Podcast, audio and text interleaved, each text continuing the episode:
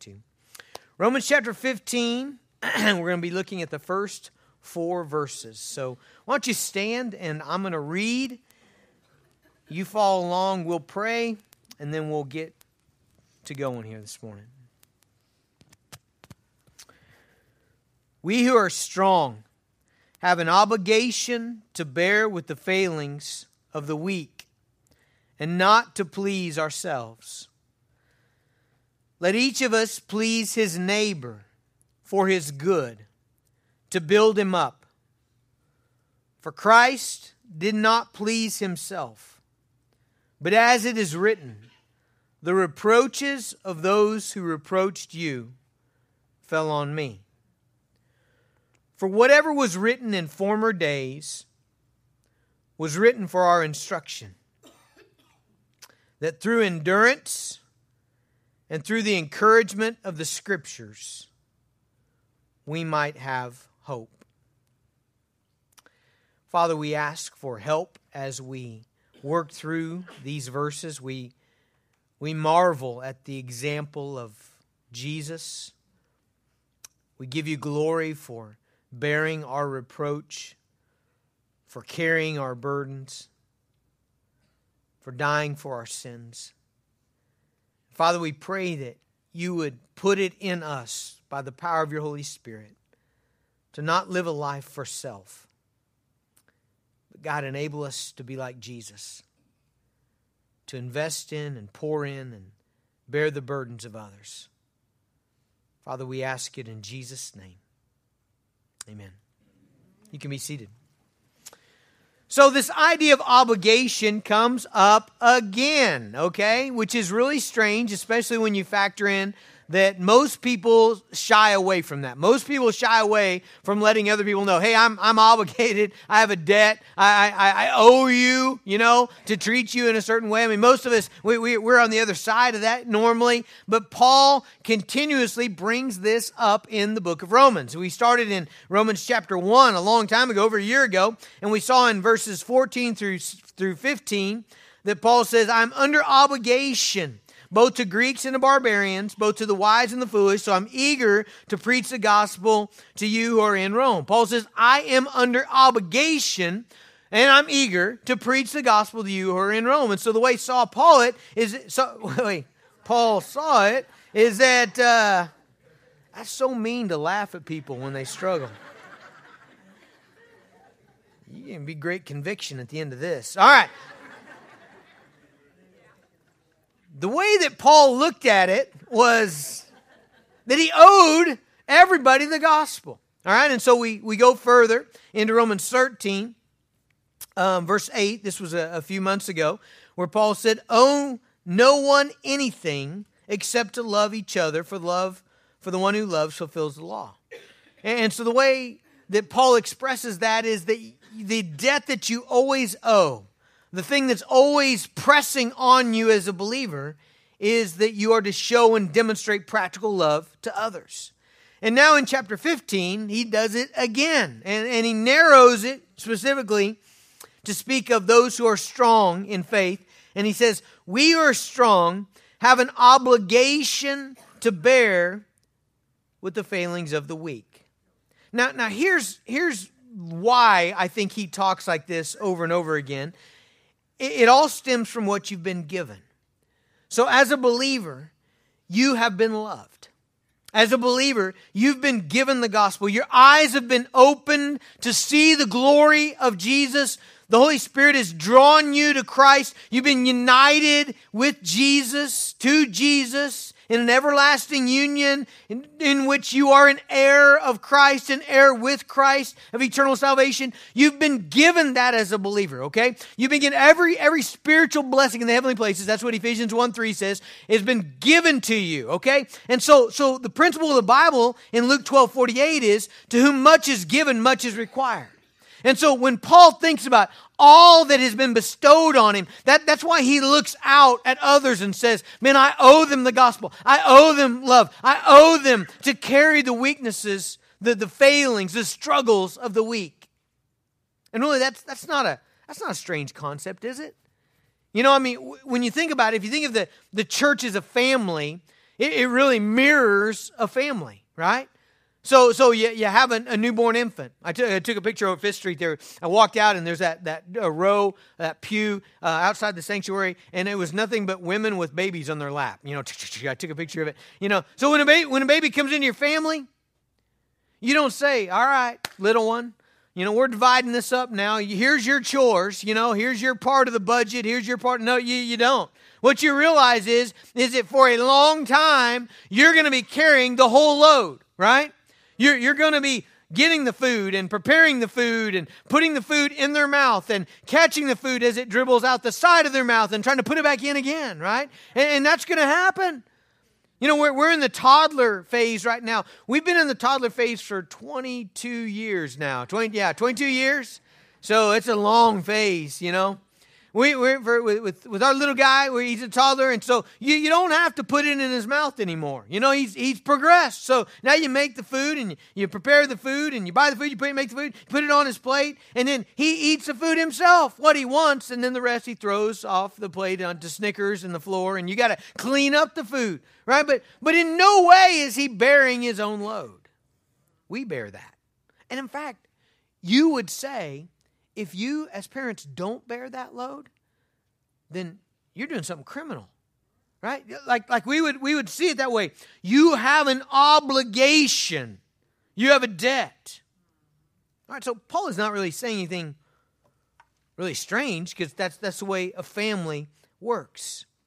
By the way big picture. I think it's helpful to look at big picture. So remember the first 11 chapters of romans were all about Paul telling us about God and, and what he's done and his mercy and his salvation through Jesus Christ. And then we open up chapter 12. Remember that? In the first verse, he said there's this kind of shift. It says, okay, now, now, if all that is true, how ought you to live? And so, so chapter 12, verse 1 says, By the mercies of God, because you have all this mercy from God, you are to present your bodies as a living sacrifice. Okay, so you you owe it all to God. So how does that how does that work? What does that look like? Well, have you noticed the, the, the big picture here of how much of that, how much of how this works, deals with how you treat people, how you love people, your, your one another relationships. Okay? So, so let's, let's just work it out real quick. So Romans 12 starts out, offer your bodies a living sacrifice. Right away in verse uh, 3 and, and, and, on to verse uh, 8 is about spiritual gifts. In other words, God has given you a spiritual gift. He's given you a capacity by the Holy Spirit that you are to minister to other people. God, God has put the Spirit in you, and now He wants to work through you to build up the faith of others. And then verse 9 of chapter 12 let love be genuine. Uh, love one another with brotherly affection. Outdo one another in showing honor. And then it goes down to verse 14, bless those who persecute you. And then verse 16, live in harmony with one another. And then verse 17 through 21, forgive one another. Don't seek revenge. Bless those who, who treat you badly. Chapter 13, be subject, submit to your leaders. 13.8, oh, no one anything except to love one another. Love fulfills the law. All of chapter 14 is working out how you handle other people around you in the gray areas of the Christian life, not judging and yet living in such a way that doesn't make your brother stumble. And now in chapter 15, he says, well, you know, we have an obligation to bear with the failings of the weak. What, what we see here, it is as crucial in living out your faith how you relate with other people. I really think this is something that if you if we don't get, we'll never get anywhere in the Christian life. Okay, if your idea of the Christian life is you've got your little mask, your black mask in your back pocket, you took it off for church, you thought that'd be polite, you know, and as soon as you walk out the door, you put it on, and you are now the Lone Ranger Christian. You know, you don't need anybody. You don't want your life to be uh, encumbered by other people. They just make it messy. You, you know, nobody needs you. You're just on your own. You will not live the Christian life. You're just not. Like you're not going to get anywhere. You're not going to please God. You can't be right with Jesus and wrong with those around you. And man, if, if we're seeing that. You know, Paul says, offer your body as a living sacrifice. What does that look like? Man, one another, one another, one another, one another, one another. I mean, it's just chapter after chapter of how you live out your faith in the community of believers. And so now he says in verse 1 we who are strong, have an obligation to bear with the failings of the weak. The, the word bear with is a word that means to carry a burden, to carry a load. It's a picture of coming alongside someone who's struggling under a load, and you, you you help carry that load. And who is to do this? Well, specifically, you who are strong. Now, if, if, we, if we go with our context, which is really clear, in chapter 14, it's talking about the, the strong believers are, are those who, who kind of are, are very comfortable with their identity in Christ, their righteousness in Christ, and, and, so they're not, they're not troubled by the food sacrificed to idols. They're not troubled by the, the dietary laws. Okay, so, so but we, we ought to. It is right for us to broaden that out and just, just broaden that out to say if you're if there's any area in your in your in your faith that you're strong if you're if you're strong emotionally if you're strong spiritually if you have a capacity if if you have a capacity to carry a load then you are under obligation from God to help carry the burdens of others. That's what he's saying. And, and think about this. If you are strong here today why? Why you know, if, if you've grown in the Christian life, if you have great faith, if you have a capacity to minister to others, why do you have that? Let me tell you the wrong answer. You did it on your own. That's the wrong answer. 1 Corinthians 4 7 says, What do you have that you've not been given? Nothing. Nothing. Okay, so what, what is the right answer?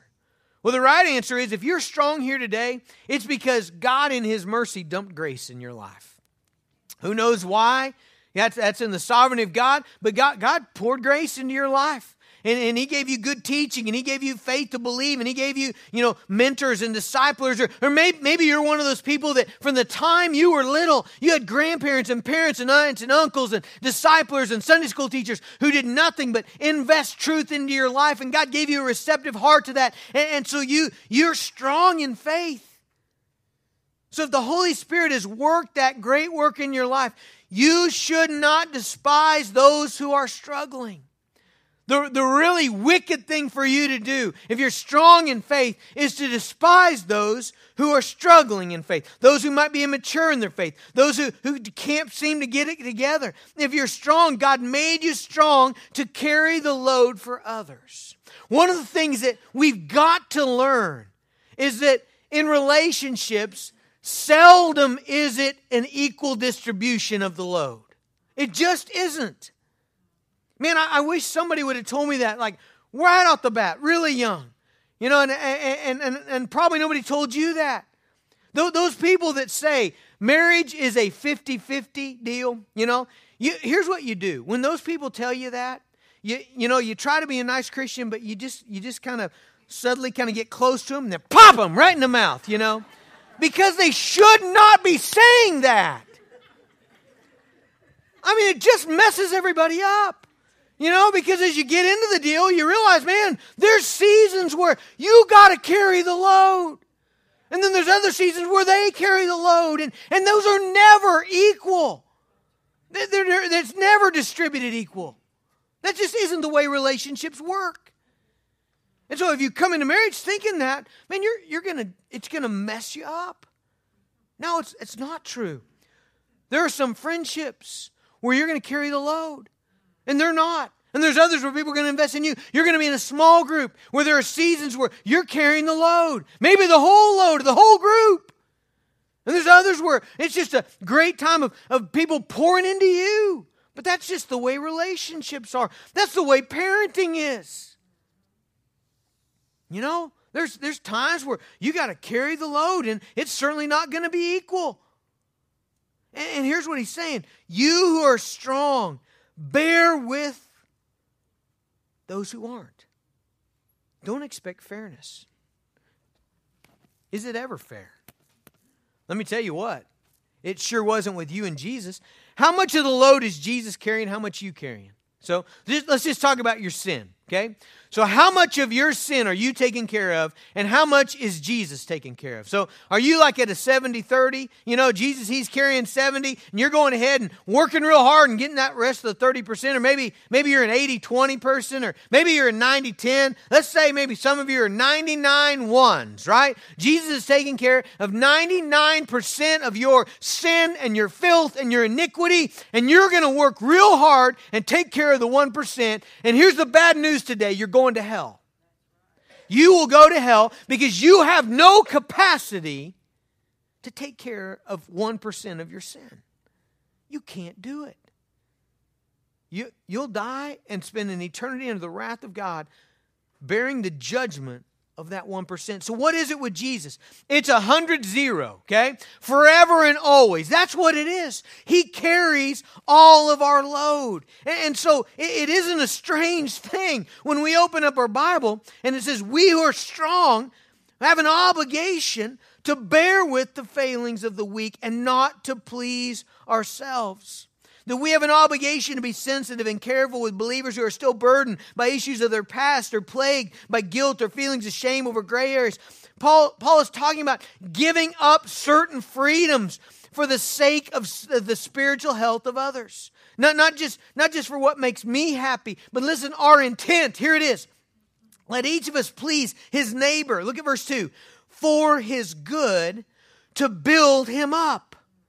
Man, that next week, as you get in the car, all right, as you get in the car and God wants you to grab your spouse's hand and you're getting ready to go to small groups at, at 5.15 in the evening, okay, and you're getting ready to go drop your kids off and you grab your spouse's hand and, and before you put it in gear, go ahead and do this while you're still in your driveway. Go ahead and pray. And just, just pray, God, please enable us by the power of your Spirit to build up the faith of the people that we will go and see of whoever shows up at our group. God, give us the capacity to strengthen by our words, by our actions, by our love, by our giving, by our listening, by our patience. God, give us the, pa- the, the ability, the capacity to build up the faith of others for their good, to build them up. I hope that you do not get in the car and say, Well, I hope the group treats us right, you know. Honey, if they if they don't when we come in, if everybody doesn't stand and start ringing bells, we're going to a different group, you know? Or even worse, don't put on your mask and say, "I don't need anybody and nobody needs me, and so I'm not going to build up the faith of anybody, and I don't need anybody to build up my faith." Don't do that either. Verse 2 Let each of us please his neighbor for his good to build him up. Now, the reason why. Verse 3 for Christ did not please himself. Okay, are you, are you, are you, do you understand the purpose of this verse? Okay, so he just told you, he said, I want you to carry loads that are not yours. Okay, I want you to get alongside people and, and, and do some heavy lifting in their life and bear burdens that aren't yours. And, and, and your gut reaction is, why would I do that? I've got a big enough load my own, right? That's all of our gut reaction. Here's why, verse 3 for Christ did not please himself. But as it is written, and he quotes an Old Testament scripture, Psalm 69, the reproaches of those who reproach you fell on me. Our reproach fell on Jesus. Jesus did not please himself, but rather he took our reproach upon himself. Now, it's places like this in the Bible that really reveal what you believe about Jesus. It's right here. It's right here that, that what you believe about Jesus is going to come out. Okay? So if when you hear verse 3, you're like, well, still, I ain't going to carry nobody's load, then you don't believe that Jesus is who he says he is. You don't believe that. Okay? Because if you did, you would believe that Jesus is the first and best of beings. All right? That Jesus did humanity right. Right? We're, we're all looking for life. Everybody in this room says, God, I, I want to be happy. I want to be blessed. I want to be satisfied. God, I, I want to live life. I want life. Everybody's saying that. There's nobody in here that says, I want to be unblessed and unhappy and I want death. No, nobody says that. Everybody wants life. Well, what do we believe about Jesus? We believe that he lived life. Gospel of John 14, 6, he said, I'm the way, I am the truth, I am the life. He's saying, Look at me. Look at me. Follow me. Do what I do. I'm living life. In John, he said, I'm the light of the world. He says, I'm the bread of life. He said, I'm the good shepherd. He said, I'm the fountain of living waters. Every one of those images is meant to, to drive into our skulls that Jesus is the way. He's the first and best of beings. And so when, when verse 3, when, we, when verse 1 says, hey, go alongside and carry loads, loads that aren't yours, really heavy ones, and, and don't please yourself, please your neighbor. And we're like, why would I do that? Verse 3, because Jesus lived that way. And then we ought to be like, okay, you know what? I want, I want life. That must be the right way. That must be the way to happiness. That must be the way to please God. That must be the way for purpose and fulfillment and joy. It must be why I was created. I want to be like Jesus. So, what does that look like? Well, it says he, he bore our reproach, okay, but I, I want to take you to uh, a passage I think is even more helpful, even more specific about Jesus, okay? So, Philippians 2. Philippians 2, and we're going to begin in verse 5. Have this mind. Here's your command again. Have this mind among yourselves, which is also in Christ Jesus. Think like Jesus. Live like Jesus. Do what Jesus did. Okay? Verse, verse 6. Who though he was in the form of God. What does that mean? That means that Jesus has always been God. He existed in Trinitarian divinity for, from eternity past. Okay? Now, what kind of privileges are there for being God? What, what, what does that look like? If you're God, what kind of privileges, what kind of benefits do you get? A lot. What did Jesus do? Who, though he was in the form of God, ready for this next phrase? did not count equality with God a thing to be grasped. Clung to. I think is what the NASB says. What's it saying? When most of us get privileges, this, this is our uh, how many of you, we'll talk about this in a second, but let me, let me preface it. How many of you have things you deserve, right? What do you do with, you know, I deserve to be treated this way. I deserve, right? What do you, what do, you do with those things? Headlock, right? That's what we do, like this. You're like, you ain't taking it from me. I deserve it, right? I'm going to have this. What Jesus do?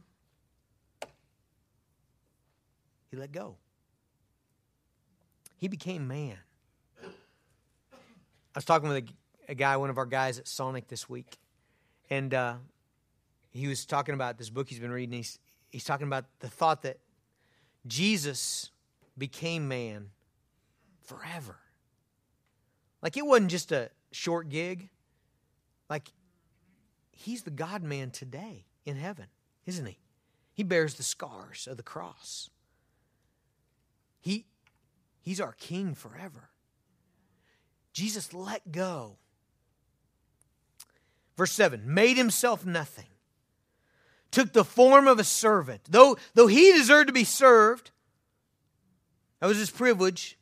He took the form of a servant, being born in the likeness of men, being found in human form, he humbled himself by becoming obedient to the point of death, even death on a cross. And then the next part, therefore, God has highly exalted him, bestowed on him the name that's above every name, that the name of Jesus every knee would bow and tongue confess. Do you, do you see what Jesus did? Was that hard for him? Matthew 26, 29, Garden of Gethsemane, uh, 39, I'm sorry. And going a little further, he fell on his face and he prayed, My Father, if it be possible, let this cup pass from me. Nevertheless, not as I will, but as you will. What was he doing right there? He was saying no to himself to bear your reproach. Okay. So, notice. Notice that Jesus got over that rock that trips us up habitually. I, I, I, bet there's I bet there's some of us in this room where we have a continual black spiritual eye and a little bit of blood running out of our spiritual nose all the time because we we've fallen over this rock in in in, in the path of the Christian life again and again and again. And and the rock is what I deserve. Right? So so when we hit verses like 3 or 2 and 3 let each of us please his neighbor or verse into verse 1 not please ourselves. Verse 2 let's each of us please his neighbor for his good to building up. For christ did not please himself. Man we we trip over that. We get into spiritual trouble because we think in terms like this. I deserve to be treated fairly and kindly I deserve to only be asked to do my fair share of the work. I deserve to have regular me time and no one should get in the way of that. I deserve to spare my to spend my fair share of the money. I deserve to be honored according to my contributions. What happens? Not that. Hardly ever, right? What happens? Well, your spouse is a little short with you. After you did the dishes. And then they're short with you. And then, then you go through a season where you got to carry most of the load. And, and, and, then you have a small group that is struggling and, and they're always demanding your time and attention. And, and you end up spending money on, on, on others and you're not appreciated or recognized for your work. And then we trip over that rock, don't we? And you know why? I, I think because we, we neglect we neglect this clear, resounding truth that runs through the scriptures. Okay? Now, we just saw the example of Jesus. Jesus, Christ was willing to please God at any cost. So John MacArthur, right? Christ was willing to please God at any cost. Okay? But but listen, here's what trips us up. We we neglect that joy, happiness, satisfaction are not found in catering to yourself. That's everywhere. Joy, happiness, and satisfaction are not found. I don't care what TV says, okay? The magic box is not truth, okay? I don't care what the commercials say. I don't care what the ads say. I don't care what your friends at work say. Joy and happiness and satisfaction are not found in catering to yourself, but rather, let's just read the words of Jesus. If anyone would come after me, let him deny himself, take up his cross, and follow me. Do you hear the first thing there? Deny himself. And then the next verse says, Whoever would save his life, so whoever tries to cater to themselves will lose it. But whoever loses his life for my sake will find it. Let me ask you some questions. Have you given up something for the sake of the gospel? Anything. Can you look at your life and say, I, I have I've given up this privilege, I've given up this pleasure, I've given up this freedom, I've given up this something for the sake of the gospel. Can you look at your life and, and say, I have not enjoyed something because it might hurt my brother? and I'm trying to build them up. Can you look at your life and say, I've made this personal sacrifice for the good of other believers? Verse 3 is urging us to measure our sacrifice according to the sacrifice of Christ. To think of Christ carrying our load, all of it. To think of the hardship that he submitted to, the trials that he endured, the abuse that he allowed, all for the good of his people. What have you suffered in order to bring good to your brother? Now, this is hard, right? Are we all about done talking about this? I know I am. You know, I mean, it's been real unpleasant, hasn't it? This whole deny yourself. And, and how are we going to do that? Because this is hard. Well, good news. Okay, here's how we're going to do it. All right? Here, here's the way to be like Jesus. Here's the way to be able to come alongside and carry burdens. Here's the way to, to be able to not please yourselves, and build up others. Here's how we do it. Already? Verse 4. This is very important. Without this, we can't do it. Verse 4. For whatever was written in former days was written for our instruction that through endurance, man, we need that. And through the encouragement of the scriptures, we might have hope. All right, so so the Bible is telling us, first of all, you need the scriptures. Okay, the scriptures are going to give you endurance. They're going to give you encouragement. They're going to give you hope. They're going to give you the ability to do these hard things. Okay? 1 Corinthians 10, 6, and 11, he gives all these Old Testament Bible stories. It says, This was written for you. This was written that, that, that, that, that you might des- not desire evil things. In the next one, verse 11, this was written that, that you might, that you might ha- ha- be able to live the Christian life. You need the scriptures. So let me just stop right here and, and let me ask you this What is your plan to know the scriptures? Right? And so what we just learned is if you're if you're going to do what Jesus did, if you're going to live like Jesus did, come aside, carry burdens, you're going to love people well, you're going to deny yourself, you're, you're going to you're going to live a life of, of investing in others. If the only way to pull that off is by knowing the scriptures, if the scriptures are part of that, then what is your plan today to meditate on them, to memorize them, to be taught them, to know them? See, I think we got to know that.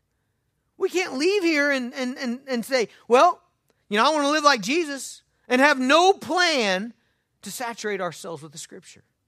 So, first thing, you, you need the plan. Now, why?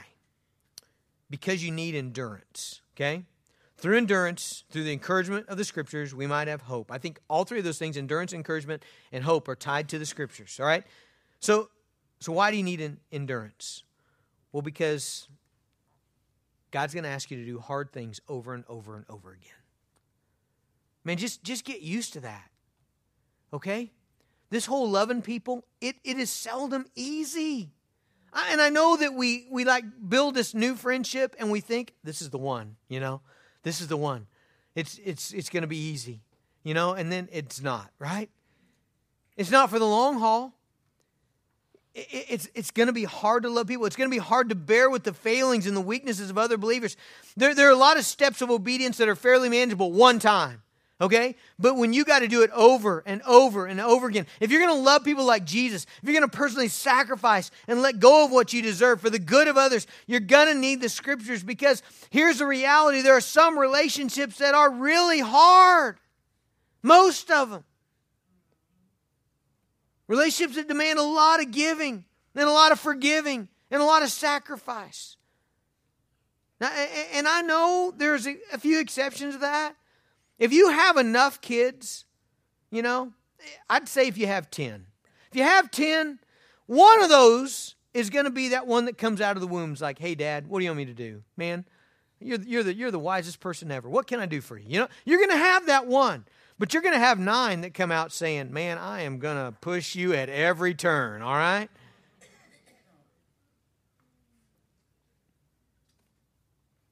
Some of you have difficult marriages. Okay, that that that person that told you that marriage is 50-50 and then they said it's really easy if you just do, man, hit them again. They got to stop saying stuff like that. Because relationships, Christ centered, Christ exalting relationships are hard. Okay, and so so you need the scriptures. Okay, now what do the scriptures do that enable you to have endurance to, to love people this way? Well, in a thousand different ways, the scriptures remind you of the prize that's ahead. They remind you that Jesus won't let you down. They remind you that enduring with Christ like love in hard things, in hard relationships, will always be met with grace and mercy and power. Right? So, so maybe, maybe you're getting a little wore out. Right? So maybe you got six kids, six little ones, and you're desperately trying to disciple and train and point them to Jesus, and you, and you have these thoughts of despair. You're not doing any good, and life would be easier without all these demands. Absolutely, it would be easier. But then the scriptures shout to you of the payoff of investing the gospel in people. Is it easier on Wednesday? To get off from work, gird up your loins. You have to do it. Come to Team Kid and enter the arena that is the first and second grade boys. Is it easier to do that or to drop off your kids? Or if you don't have kids, just go home, Netflix, recliner, Doritos. Which is easier? That, if you don't know the answer to that, there's something incredibly wrong with you, okay? It is easier to go to Netflix, right? Man, it, it is a million times easier. So why would you do the other? The scriptures. Matthew 10 42.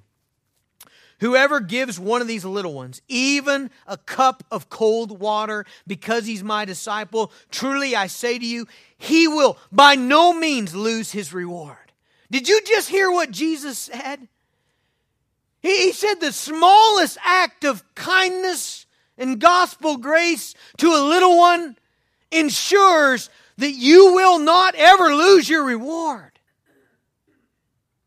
Jesus will take care of that. Can Netflix offer the same promise? It cannot. Have you seen some of the stupid shows on there? I mean, I, I looked through, I've scrolled through before like for 20 minutes and I never got to watch anything because like I, I was like, I've never even heard of these things. Maybe it might have a fulfilling show, but it cannot offer the reward that Jesus just offered. When you're a vital part of people's lives, when you're caring for people and praying for people and ministering to people, and then they let you down, and they will again and again and again and again and again. What is it that drives you to keep investing? Things like Mark 10. This is cool because of the context, but the context of this, verse 28, Peter says to Jesus, See, we've left everything and followed you. Now, what's Peter saying? Peter's like, Hey, Jesus, look, look at what we've done. We had a successful fishing business. On the day we met you, we had the greatest catch of fish that anybody's ever had on the Sea of Galilee. Remember that when Jesus, you know, dump, you know, they had to have boats to bring it all in. You know, they could have expanded, expanded the fleet, and opened another business on the other side of the Sea of Galilee. We had all that. We left it all. Jesus, we've left families. Jesus, we've left comfort. Jesus, we've left safety. We've left security. We've left all of that. Jesus, what do you say about that? Verse 29. Jesus said, Truly I say to you there is no one who's left house or brothers or sisters or mother or father or children or lands for my sake and for the gospel who will not receive a hundredfold now in this time houses and brothers and sisters and mothers and children and lands with persecutions and in the age to come, eternal life. How is Jesus going to pull that off? I don't know, but I, I believe him. Do you believe him? That's what I that's what I want to press on you.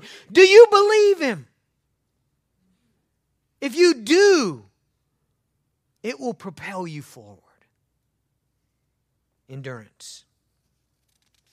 You have example after example in the scriptures. Job unfathomable tragedy, the death of all of his children, the loss of his health, financial ruin, and through endurance, through clinging on to God. Job, Job ends the book having God restored everything twofold. Abraham persevered, trusting God's promise for a son, though his wife was infertile, though he's in his 90s, Sarah's in her 80s, and for 24 years, he believed God for a son, and God came through. Joseph, betrayed by his brothers, sold into slavery, falsely accused, imprisoned for 17 years. But Joseph held on to faith, and God exalted him to the prime minister of Egypt. When you read through Hebrews 11, you find time after time, example after example of those who held on and said, God, you will not let me down. The scriptures give us endurance. Hebrews 12, 2 finishes this way Look to Jesus, the founder and perfecter of our faith, who for the joy that was set before him. You see what the scriptures did for Jesus? Put that joy right out in front of him. He knew what the Father was going to do, he knew what was going to happen. For the joy set before him, just like it's set before you, he endured the cross, despising the shame, and is seated at the right hand of God. We're out of time, but let me, let me wrap up with these two. The scriptures bring encouragement. Okay, we just looked at endurance, they bring encouragement. The word encouragement means to come alongside and strengthen you, to embolden in a certain course of action. So, so here's how it looks. You're, you're going along, you're trying to love people, you're trying to invest in people, you're, you're trying to relentlessly deny yourself and, and give to others and trust Christ. And the scriptures come alongside and they, they push you along. And then look at this. That through endurance and the encouragement of the scriptures, you might have hope. You know what hope is? Hope is the most powerful motivator to do hard things in the world. It is that confident expectation of a good that lies ahead. And as long as you have it, man, it will drive you forward. I have this continual problem on the mountain bike trail. And I always try to start first. I try to cheat. I try to get a head start. Um, and inevitably, what happens is they pass me. And I ride so well when I'm ahead, when I have this hope of winning. And then they pass me. And even, even after they pass me for a little bit, I actually passed Pastor Andrew after he passed me once yesterday. It was so glorious, you know. But I used all my strength and then he passed me right back, you know. But I passed him one. So even after they passed me, I, I still have I still have some drive. I still have some get up and go because I'm thinking they might fall, they might crash, you know, they might get a tumbleweed in the derailleur, you know, that something might happen mechanical. But inevitably, what happens is when I lose sight of them, I lose my hope. And I'm tired and my legs hurt and I'm I'm I'm going to coast it. I'm just going to ride it out because I lost my hope. The Bible's saying the scriptures they're the thing that, that you, you, as you dive into them, as you grab hold of what God will do, what He said He would do, and He never lets us down. As you, that drive, you never lose your confident expectation of good things to come. That's what hope is. You guys remember Romans 8? Man, that was a fun month. Let me, let me, you know, God works all things together for good to those who love him. Man. And then verse 31, listen. What then shall we say to these things? If God is for us, who can be against us? And, and then the best part. He, God, who did not spare his own son. Man, if, if God didn't spare Jesus, if he gave Jesus for you, how will he not also with him graciously give us all things? All things. Do you, do you hear what he's saying?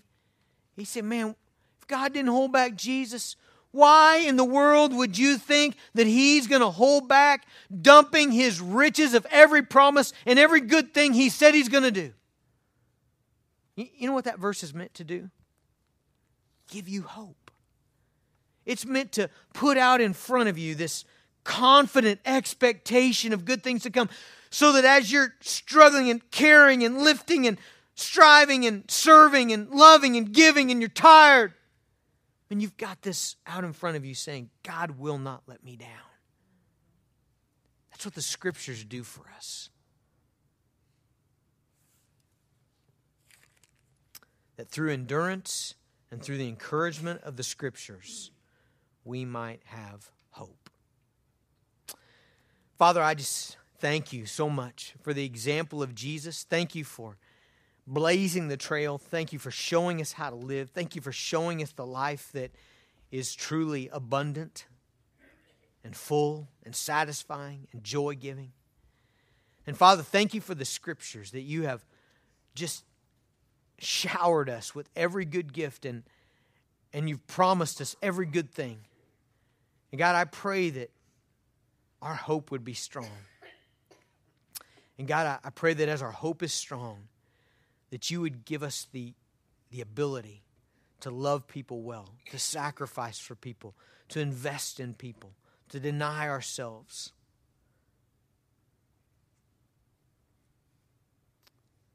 Father, help us to bear burdens. Lord, just bring to our minds people that are struggling, people who who need to help carrying the load. And God, give us the ability to, to bear with those. Father, we pray for your power. We pray that we might live this out in Jesus' name.